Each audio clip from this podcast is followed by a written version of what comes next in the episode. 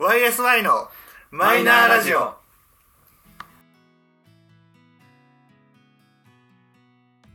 始まりました YSI のマイナーラジオこの番組は「オールナイトニッポンゼロでパーソナリティを務める佐久間信之さんに演じてもらうために素人3人が始めたラジオ番組です本日は自己紹介だけどうぞゆうじです。サトシですゆうすけです。ということで、えー今日もこの3人でお送りしてまいりますいや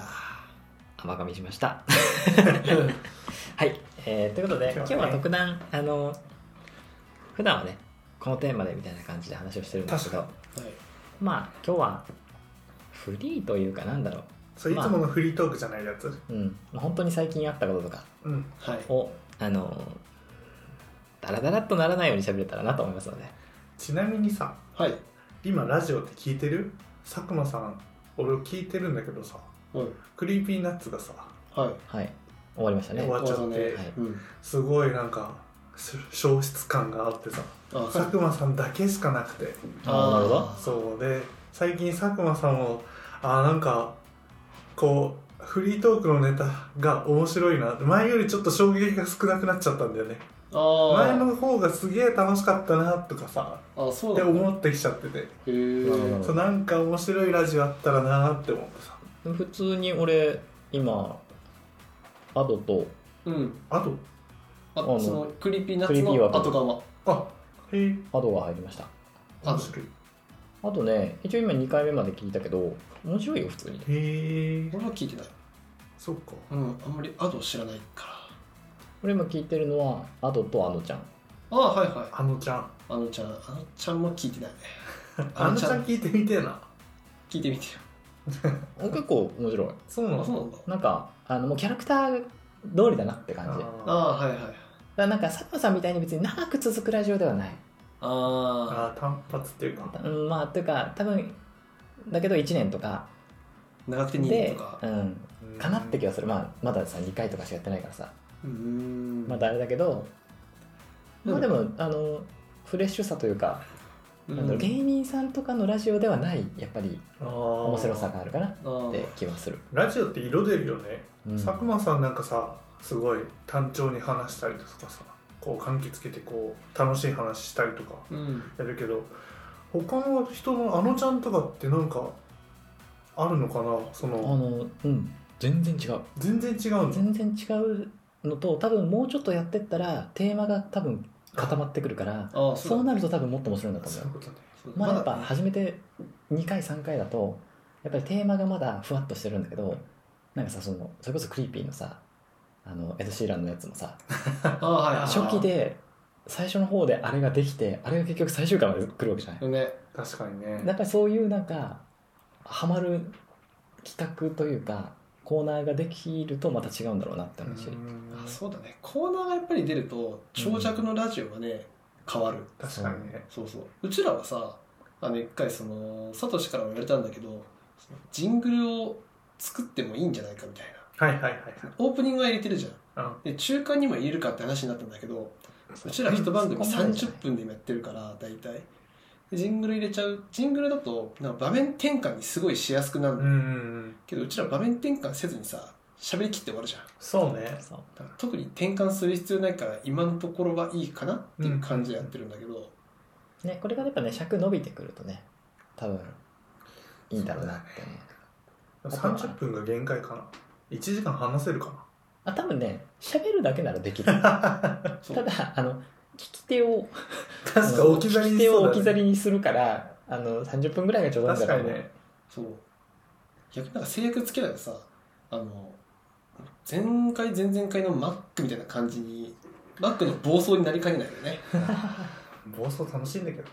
やってる本人はねねやってる我々は楽しいんだよ確かにそうそうだよね、うん何のためってなるとそうそうまあでもどうしてもねそのこれをさうちらのことを大して知らないうんもうリスナーたちが聞くってなった時に、えなんでこいつらこんなマックでも逆に盛り上がってるんだみたいな感じになりかねないから、誰かの初回になりうるからねそっかそうそうそうねそうそうだからまあ特にジングルとかっていう場面転換見らず一番組30分っていう短い尺でうとんりあえずブツブツ今のところまあ強制的に切る感じにしてるそっか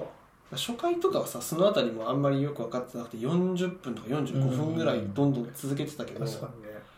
やっぱりうーん長すぎるかみたいな感じになったのようんそうやっぱそのあたりはねあのラジオ作家のその構成力なのかそうねやっぱそうねやっぱあのまあもちろん比べるなんておこがましいけどうんでもやっぱりやればや自分たちがやればやるほどその番組というかプロの人たちの凄さが分かるとかあね、構成作家さんの偉大さとかあ確かにねすご いようちらもやっぱ打ち合わせとか必要なのかねしてるじゃんかなえしてるよしてるかしてるかなしてるよなあとでもなんだろう特徴でいくと佐久間さんもさあの基本的になんだろう芸人とかだとさオードリーとかだとさうん2人組じゃん、うん三四郎とか2人組じゃんけど佐久間さんは例えば基本メインは1人なわけじゃないうんまあねあの目の前で笑い合ったりはしてるけどうんやっぱり一人パーソナリティで面白いなって思えるのはなんか自分に対してゲラな人佐久間さんも自分で言ったことに対してあー自分で笑えるじゃん笑えるそうだよね確かにねなんかその辺でいくとあのそのクリーピーの後で入ったアドののところはもちろん俺も普段の喋ってるところって全然あんまイメージなくてうんあの曲うんのイメージがやっぱり強かったからどうなんだろうって思ったけど聞いてみたらあの人もね自分で笑うのよあ意自外分でだ言ねって自分で笑うのよすごいねだからなんかそのあのなんだろうなあの曲の感じのイメージといざ喋ってるところその単発回も俺聞いたことなかったからあはいはい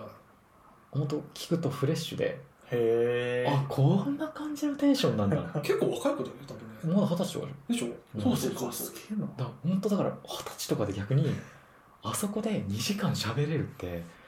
あすげえな一人この子と喋思りっっててすごくねそうすごいよねあこの子すげえんだなうんもうなんかもうこの子って言っちゃう年齢差になってきちゃってるからあさそうなんだけどねそう一割違うから確かにね普通にねだいぶなんかこの子すげえなっていう感じがちょっと強くなってきてうんああ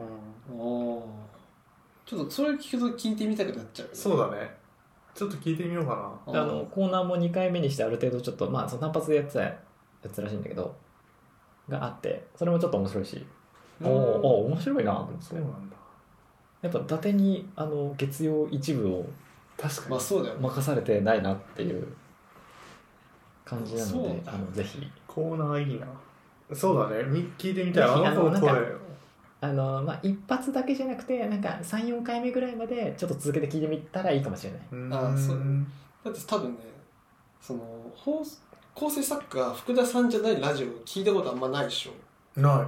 いねそういうあたりを聞いてみたらいいと思うあーあそうそうアドは違うんだあとは多分誰が 色的に多分違うはずおおだって福田さんのラジオ意外と追うとやっぱ分かるなんかなんとなくだけど福田さんやってそうって思ったりするとやまあやってるわなみたいな感じだっあーやっぱ色が出るんだねたうん出るてかね声が出てるまあまあいるなっちゃうしあえーっとね誰だディレクター金子さん分かんないあれちょこちょこ出てこない金あのあれでしょねか金金だと担当番組でいくとクリーピーももともとやってましたえ金だと喧嘩したやつじゃないあの人金子じゃなかったっあかもしれないけねあれ金子さん酒酒飲んでああでれもそうそだっうけ違うれ違う人だったかもしれないうん一応、えっと、担当この金子さんっていう放送作家さんうんラジオ、まあ、ディレクターさんかが今あーっと担当してたのでいくと、うんえークリーピーはいはいへえーあとはちょっと昔になっちゃうけど、えー中田敦彦ファーストサマーウイカはいはい三四郎もやってますうーん2020年から三四郎やってるねあそうなんだええっていうク感じリですーピーにも構成作家っていたんだよねなんか普通にただたださ二人の会話を聞いてるだけって感じがしたんだけどそう福田さんいたでしょあ本当あ古いやつかもでもそれそっかうん、あのさだってあのクリーピーのやってる時に隣のスタジオであの宇垣さんがやってる回があるのへえであその時にはあの例の動画のスポンサーがついてたから映像でちょっとあの見たんだけど YouTube で隣に普通に福田さんいたからねマジでうんあれと思ってすごいよなてかみんなラジオできんだねそう考えるとテレビ出てる人たちって普通にできちゃうんだね福田さんが今担当してるのでいくとうんアルピ RP ね DC ガレージー DC ガレージ三四郎うん有吉ああサタデーナイトそうそうあそうあじゃあ、おうんサンデーナイトフィーバーえっと違うサンデーナイトドリーマサンデードリーマーごめんなさいーと佐久間さんのやつ佐久間さんそんなにやってんだやってるすげえなだってそのえ俺でもそれで逆に福田さんが福田さんのラジオ結構聞いてるから俺は佐久間さん聞いてるしあとその RP の DC ガレージは聞いてるしで最近えっとね聞いてんのが空気階段の踊り場へへえそうそう俺あんまりさコントのコントをすごいする芸人さんでラジオやってる人ってあんまりいないかもなっていう気持ちだったの確かなんかどうしてもなんていうのコントってなんか見そての楽しみそのその場に出来上がったものを持っていく感じなのよだかはいはいはいはらいアドリブ感とかが薄いイメージなのねうんだからそのあんまり芸人さんの中でしっかり面白いものを作れる人は多いイメージだったんだけどだからその場で平場で面白いかって言われて面白い芸人さんってあんまいないなっていう気がしてたのうんだけど空気階段は普通にラジオが面白かったへえどっちが面白いのモグラの方えっとね両方ともあ面白そかうっなたんだそうへえ普通にまああのモグラはもうモグラって感じなんだけどだねあのね塊の方たがまりか結構なんかねとっちらかってるあそうなんだ割と意外にへ塊ちゃんとしてそうなのにいやでもねそんなにあそうなんだそう塊ではなんかあのサイコって言われてるからあマジで そうそうそうそう塊ああ見えてあれバツイチだからねねそうそうそうらしいよねでお互いバツついてあええモグラもついてるの僕ら離婚したんだよえマジでそうそうそう、あそうなんだ うん、今知らなかった年のあれ今年の1月とかだよ借金しててでもそれでもね頑張ってるみたいなそ感うじだそうで子供もいるんだけど、まあ、今回はまあ離婚という形でおでも親を辞めるわけではありませんのでっていう今回はよく知ってんの聞いてるからねそっかそうそうあーちなみにその空気階段の踊り場、うんまあ、TBS ラジオみたいですけど、そううんえーちょっと俺はごめんね聞いたことなかったんだけどスタッフを今調べたらはい構成が、えー、長井ふわふわさんって人でおう何やってる人かなと思ったらえーっとおぎやはぎのメガネビーキを2017年3月まで、あー、えーあとはバナナマンのあバナナムーンゴールドをはいやってらっしゃいますよく知ってんああのへえ大体なんかラジオの入り口が、まあ、なんかいろいろあるのようんでその中で入り口になりやすいのが、まあ、あのバナナマンの「バナナムーンゴールド」は結構やっぱ聞いてる人多い、あそうなんだうん、バナナマンが好きな人が結構多いあはあのうちらのラジオと同じようにさ敵作んないじゃんバナナマ確ンあ確かにねそうだからなんか万人受けするすごいするのよああだからねバナナムーンゴールド聞いてる人も多いしあとねハライチのターンも聞いてる人多いあそっかうん敵作んないあもんライねチのターンはねそうねたまにまとめのやつを聞いたりするね、聞いたりするよねサンドイッチマンとかもサンドイッチマンは俺聞いてないあサンドイッチマンはねちょっとなんか年齢がっていうかなんか俺がサンドイッチマンと合わないっていう感じかうもんすごいねそうなると万人受けするんだするラジオってすげえなすごいそうそうハライチのターンはねフリートークがおかしいぐらい面白い嘘うんあちょっと聞いてみようぶっ飛んでるよマジで面白さが なんかやっぱ岩井って面白いんだなって思そうああそうそう岩井が面白いそうなんだマジで面白いまあその岩井の面白さをそこでこうちゃんと澤部が澤部がっていうよりもなんだろうそのずっとさ澤部がさキャラ的にポーンって売れちゃったじゃうんん最初にで岩井がだんだんささ後になったじゃそうだねんでその岩井が結構その発散する場がなかったっつうわけじゃないんだけどやっぱそのラジオは結構岩井がメインでやっぱ喋るへえ、う普通に持ってくるフリートークも、まあ、申し訳ないけど岩井の方が普通に面白いああなんかすごいよねあの人もお笑いに対してストイックなんでしょそう確スかトライクストイックっていうキャラでだよね言ってたすげえお笑いは強いなんかこう信念持ってるってそうそうそう言ってたから東京03のあの人も一緒だもんね飯塚さんはあー同じ感じだもんねいまあコントにはねそうそうそうそうコントにはね コントにはね さっき言ったコントだけだからあんなに強い熱い気持ち そをう持ってだねコントだけだからすごいよ東京03もああるのいや東京03はねやってないんだよあそうなんだそうなのにやってないのにあんだけ喋れるんだ飯塚さんってへそうえすげえなやっぱ芸人さんって感じなす感じなんだろうねやっぱりね、うんあとでもラジオはねでもやっぱ基本芸人のラジオを聞いてるのがやっぱ面白いからそう芸ね人ラジオに行っちゃってるねそうなんか入りやすいよねまあ確かうんにやっぱ言うて喋りもうまいんだなって思うそうねわかるなんか大勢の前で話す機会うんが絶対あるじゃん、劇場とかさかそういうあとはなんていうのそういう営業とかあるからさやっぱりなんかその慣れがあるよね大勢の前でそうだよね話す慣れ、ま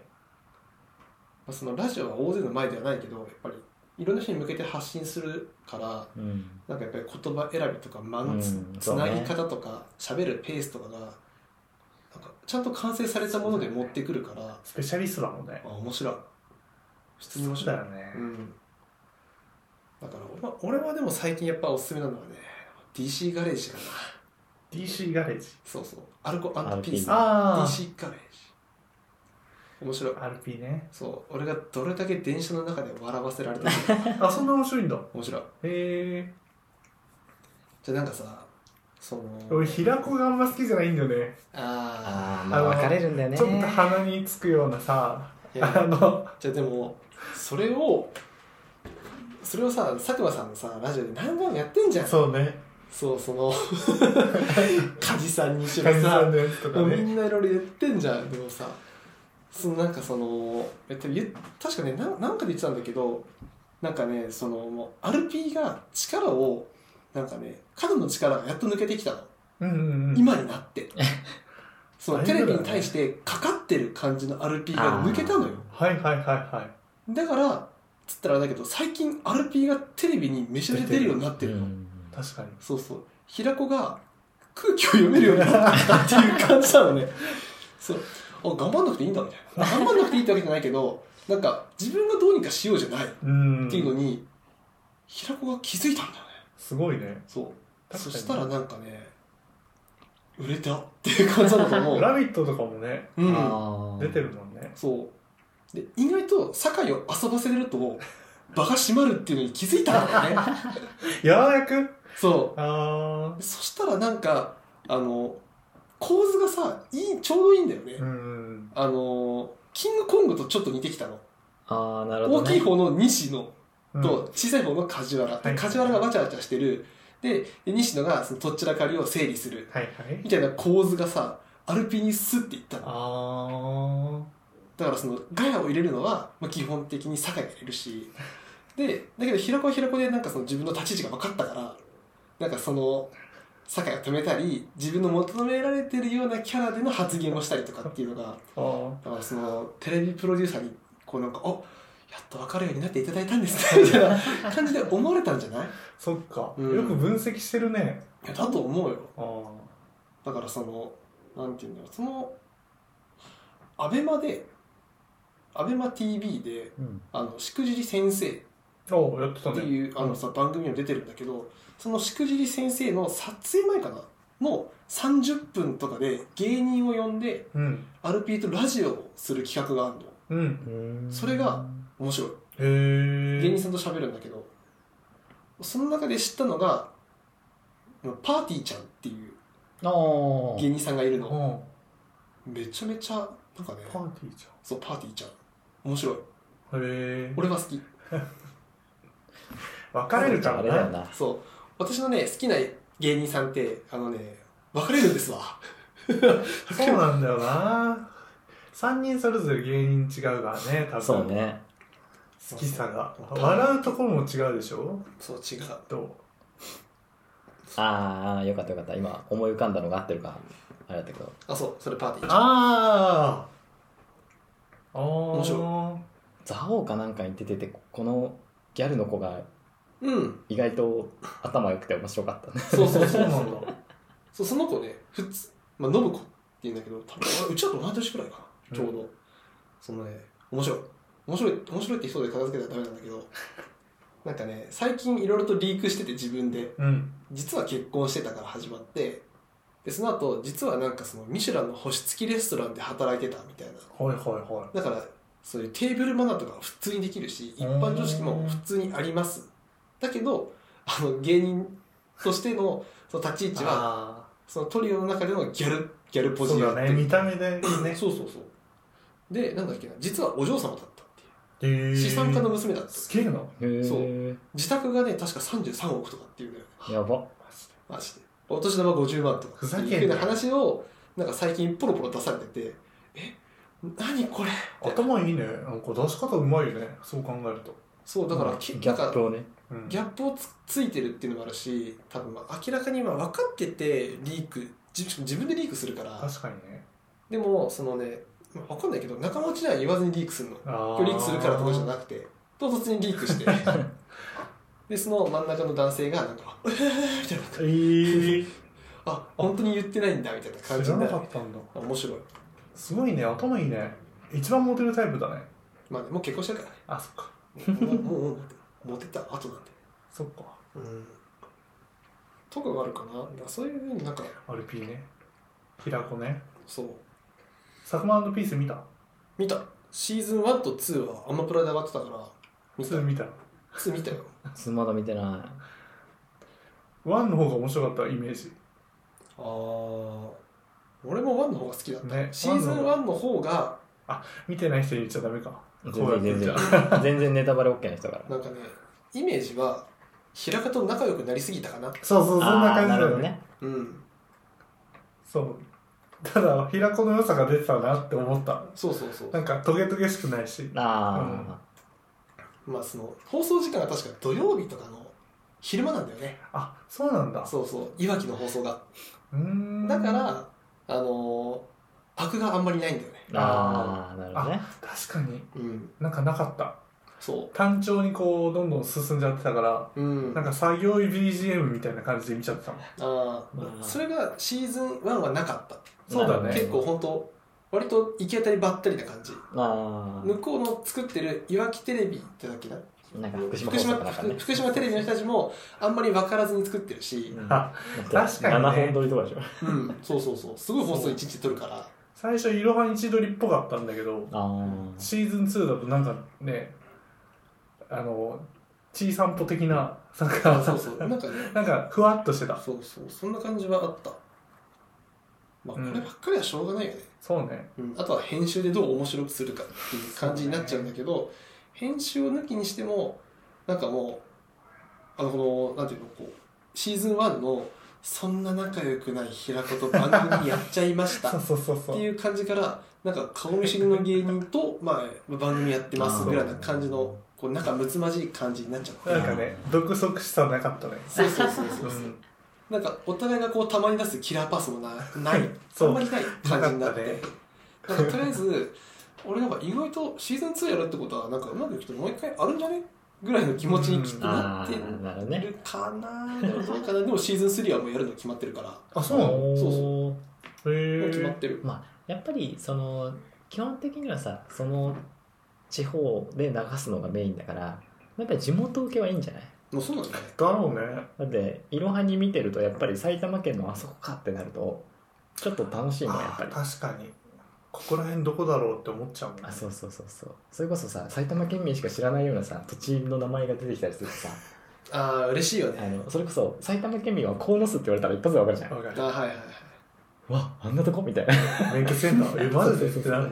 てなるけどでもそれって多分地元だからわかるからテンション上がるんですそうね確かにね多分あっちではめちゃめちゃいいんだと思うそっかうんだ俺もともとはさ昔だったらさ見れない番組なわけじゃない、うんうん放送されてないから確かにねこっちに電波飛んできてないからうん見れなかったやつを今はいろんな手段があるから見れるわけだってっあていうのもあるじゃないまあねあ向こうそうのね地元民的にはぶち上がる内容なのかもしれない確かにねそうそうそうああそこのあれがみたいなああ確かにでなんかそしたらさ次テレビでやるとさ行きたくなるじゃうんんそういうのがあるんだろうねいや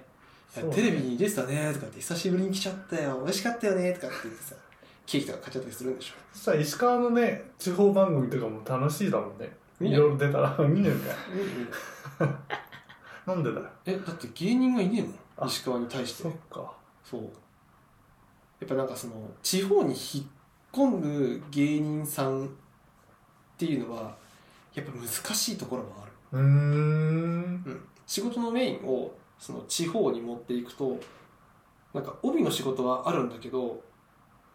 なんだろううーんまあ正直、まあ、と石川っていう土地もあるんだけどはいはいあのねあそこはねうんライブとかに行っても分かるけどノリが悪いどう県民性だと思うああまあでも面それはあ白いるかもね面白い人間ができづらい環境な のよあんなさ あんなさっつったらダメだけどなんかねあんまりねそうなんだよねこうだからうんこれはあんまりこうディスってるわけじゃないけあどそうだねあの面白い人っていうのに認識が東京だとあいつ面白いねうんなんだけど石川だとあいつ頭おかしいんだよな変わっちゃうんだよ なるほどねあ面白くないんだてか面白さっていう感じじゃなくなるのそうそうなんか面白さっていうぶっ飛んでんだそういう指標で測るんじゃなくて危な い人やばい人っていう指標に面白い人間がすげえ変わっちゃうから地方で逆にそういう芸人ができない理由っていうのは、まあ、そういうのあると思あーうだからどうしても基本5大都市ぐらい人口があってなんかみんながみんな人のことに対して興味ないぐらいのまあ感じでいかないと、なるほどうね、ん、芸人っていうのが生まれにくいのかなと思った。すごいねじゃあ地方戦もあんのか売れる芸人売れない芸人ってまあ、あるかもね、まあ、基本でも芸人を目指すっていうところがさ割と普通の人からするとさえ芸人ってなるような進路があ確るかじゃん、にね一発当たれば結構違うけど、うんそれまではどうしても下積みとかあるからねまあだからそういうのを選べる環境が構築しやすい理解される人間性が多いと思うとやっぱある程度の都会の繁栄性があうざ言い方うざ無理だと思うよ、結論ちっちゃい頃から笑いに触れてる関西人って強いよねってことでいいあまあいいやオッケー確かにねそうそう。喋ったね。うんどこで切ろうかなって思ってオッた、ケーいいんじゃな まあ、ということでね、何話した今いそうこんな感じだ よこ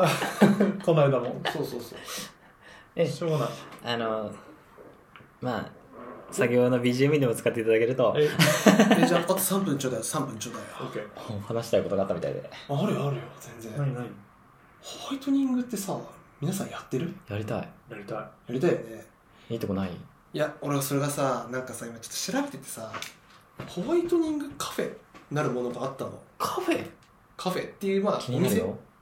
ていうのもあって、普通ホワイトニングって、歯医者さん、歯医者さんに行って、やってもらって、うんうんまあ、ええっとね、保険が効かないから、えれえ金額を払いますそよ。うだねそうなんバだカ高いんだよねなんだけど自分で歯に薬ホワイトニングのつ薬けをて照射してで自分で照射器を使ってへえやれる場所があるの、うーんでそれが結構値段が抑えられるやり方かなっていうのに最近調べてて気づいて、はいはいでしかもそのどうしてもそのホームお家でやるホワイトニングだとなんかそういう機械とかね機械とかなんかあのすげえ研磨するようなあーあの歯磨き粉を使うみたいな感じなんだけど一応そういうタイプじゃないらしい、うーんえあれはどうなのアンミカがさ うん、なんかやってんじゃんよく薬とか口ゆすげば汚れごっそり取れて白くなるみたいなのあるじあのそこゃんあはれはどうなんだろうねいや汚れじゃないじゃん正直この歯の黄ばみってそっか染みついちゃってるももうんか染みついてるもんだからまあどうするかっていうところなんだけえど、ー、でも有志がな新庄みたいだったらやだな そのレベルは多分セラミックじゃないと無理かもしそれうなないんだえっとなんかねその調べた自分でやるセルフホワイトニングはあくまで歯の本来の白さに戻すだけえだからー、すごいなんか心情になるんじゃなくてまあ転勤塗ったじゃないよね。そうそうじゃなくてなんか自分のその極みが抑え減っていって最終的にどんなに綺麗になっても元の歯の白さに戻るだけあそうなんだなるほどね。すげえなるらしいやってみたいそれならやってみたいでしうょんでまあちょっとやろうかなと思っていくらあそれそれそれそれそれそれこの、あこのとサイトねちょっとその広告かどうかわかんないけど大体それうーんでそれのなんか何回コースっていうのがあっへてえで頻度もね結構1週間おきとかに行っちゃっていいっぽくてあそうなんだそうそうもうそう本当だ週1から週1ペースで4回くらい連続して行うと蓄積された汚れを落とすことができると言われていますそうだからまあ基本的に単発で行くとかじゃなくて4回行くと1回目よりやっぱ綺麗になったなとか白くなったなってあーいうの実は感できんだあ実感できる脱毛と一緒やねあそうね俺が全身脱毛の効果をすごく感じてる もんあやってんだっけ1年以上取れてる あそうだよもうだって1年以上取ったそよっかマジかなんならあの最初俺きっかけはもう伸びるないいかいいよいいよきっかけだって最初リスクさんが行ってたそうね日脱毛のところ行って行き始めてである程度減ったからもういいやと思ってやんなくなったらやっぱりねあのその時殺しきれてないやつらがだよね最近出てきたか俺らもそうそういかもあそうなんだへえで今考えてるのは、えっともうちょっとあそこの病院はいいやと思ってうんあのちょっとあんま対応良くないからああはいはい変えようと思ってで次今考えてるのが TBC かはいはいかあとは湘南かおおいい結構有名どころだねめちゃめちゃ、そうでもその有名なところのいいところは初回のが安いとにかうくんうんで俺もユースケさんもう何回かもうやってるやつだからうんうんベースの本数が少ないからああ減らしやすい俺特にもうなんかそんなにすごいやるってわけじゃないからあはいはいその安い金額内である程度減らせるなと思って、うーっんていうので今ちょっと考え中うんで全身の方は俺もう永久脱毛のあのユージがねあの体験で行った、うんうんうんあそこみたいな感じのところじゃなくどちらかというと抑える方のやつでへ行ってるわけですよ今おそうなんだ今俺が言ってるのはそのスタッフも全員男の人だけっていうおはいはいところがあってえ抑えることができるあ要はその永久脱毛じゃないあじゃあそのよ毛の、欲望みたいな違い、うん、だから毛も細くなるみたいなはいはいはい毛のサイクルがゆっくりになるんでしそょうそうあーでね太さも細くなるすげえおーがやっぱり今もう何回だ次8回目とか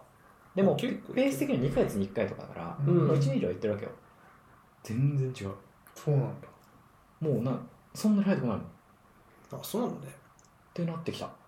ていうのをすごく実感しててでそうなってくると次やりたいのが歯をやりたかっそう歯なんだよえ下もやってんのた全部マジで 全部あそっか俺でも見せてもらったよマジでうん本当にあのその本当なんにもなあいとあと3センチぐらい下が下がったうんあの男性のシンボルが見えるところぐらいまで見せてもらって 本当にない本当へにえなくなる結構サウナとか行くとさ見られるんだよね俺剃ってるからまあさまあまあまあおお結構 なんかすげえじらじら見られるよじゃあなんかそれはさこれあれなのフリートークでもう一本撮る 今日えちょっとあの最近気になってることでもちょっといいんじゃないあいいあんそうしじゃよなういかじゃあ次はちょっとあのすみません長くなりそうなので、えー今回分はここまでということうでい、はいえーそのまま続けて2回目もお話しますのであのぜひ続けてこれも聞いていただけると嬉しいお願で。いしますということで、えー一旦本日のお手はよいしょ佐藤氏とゆうすけの3人でございました2回目続きますよろしくお願いします。よろしくうっす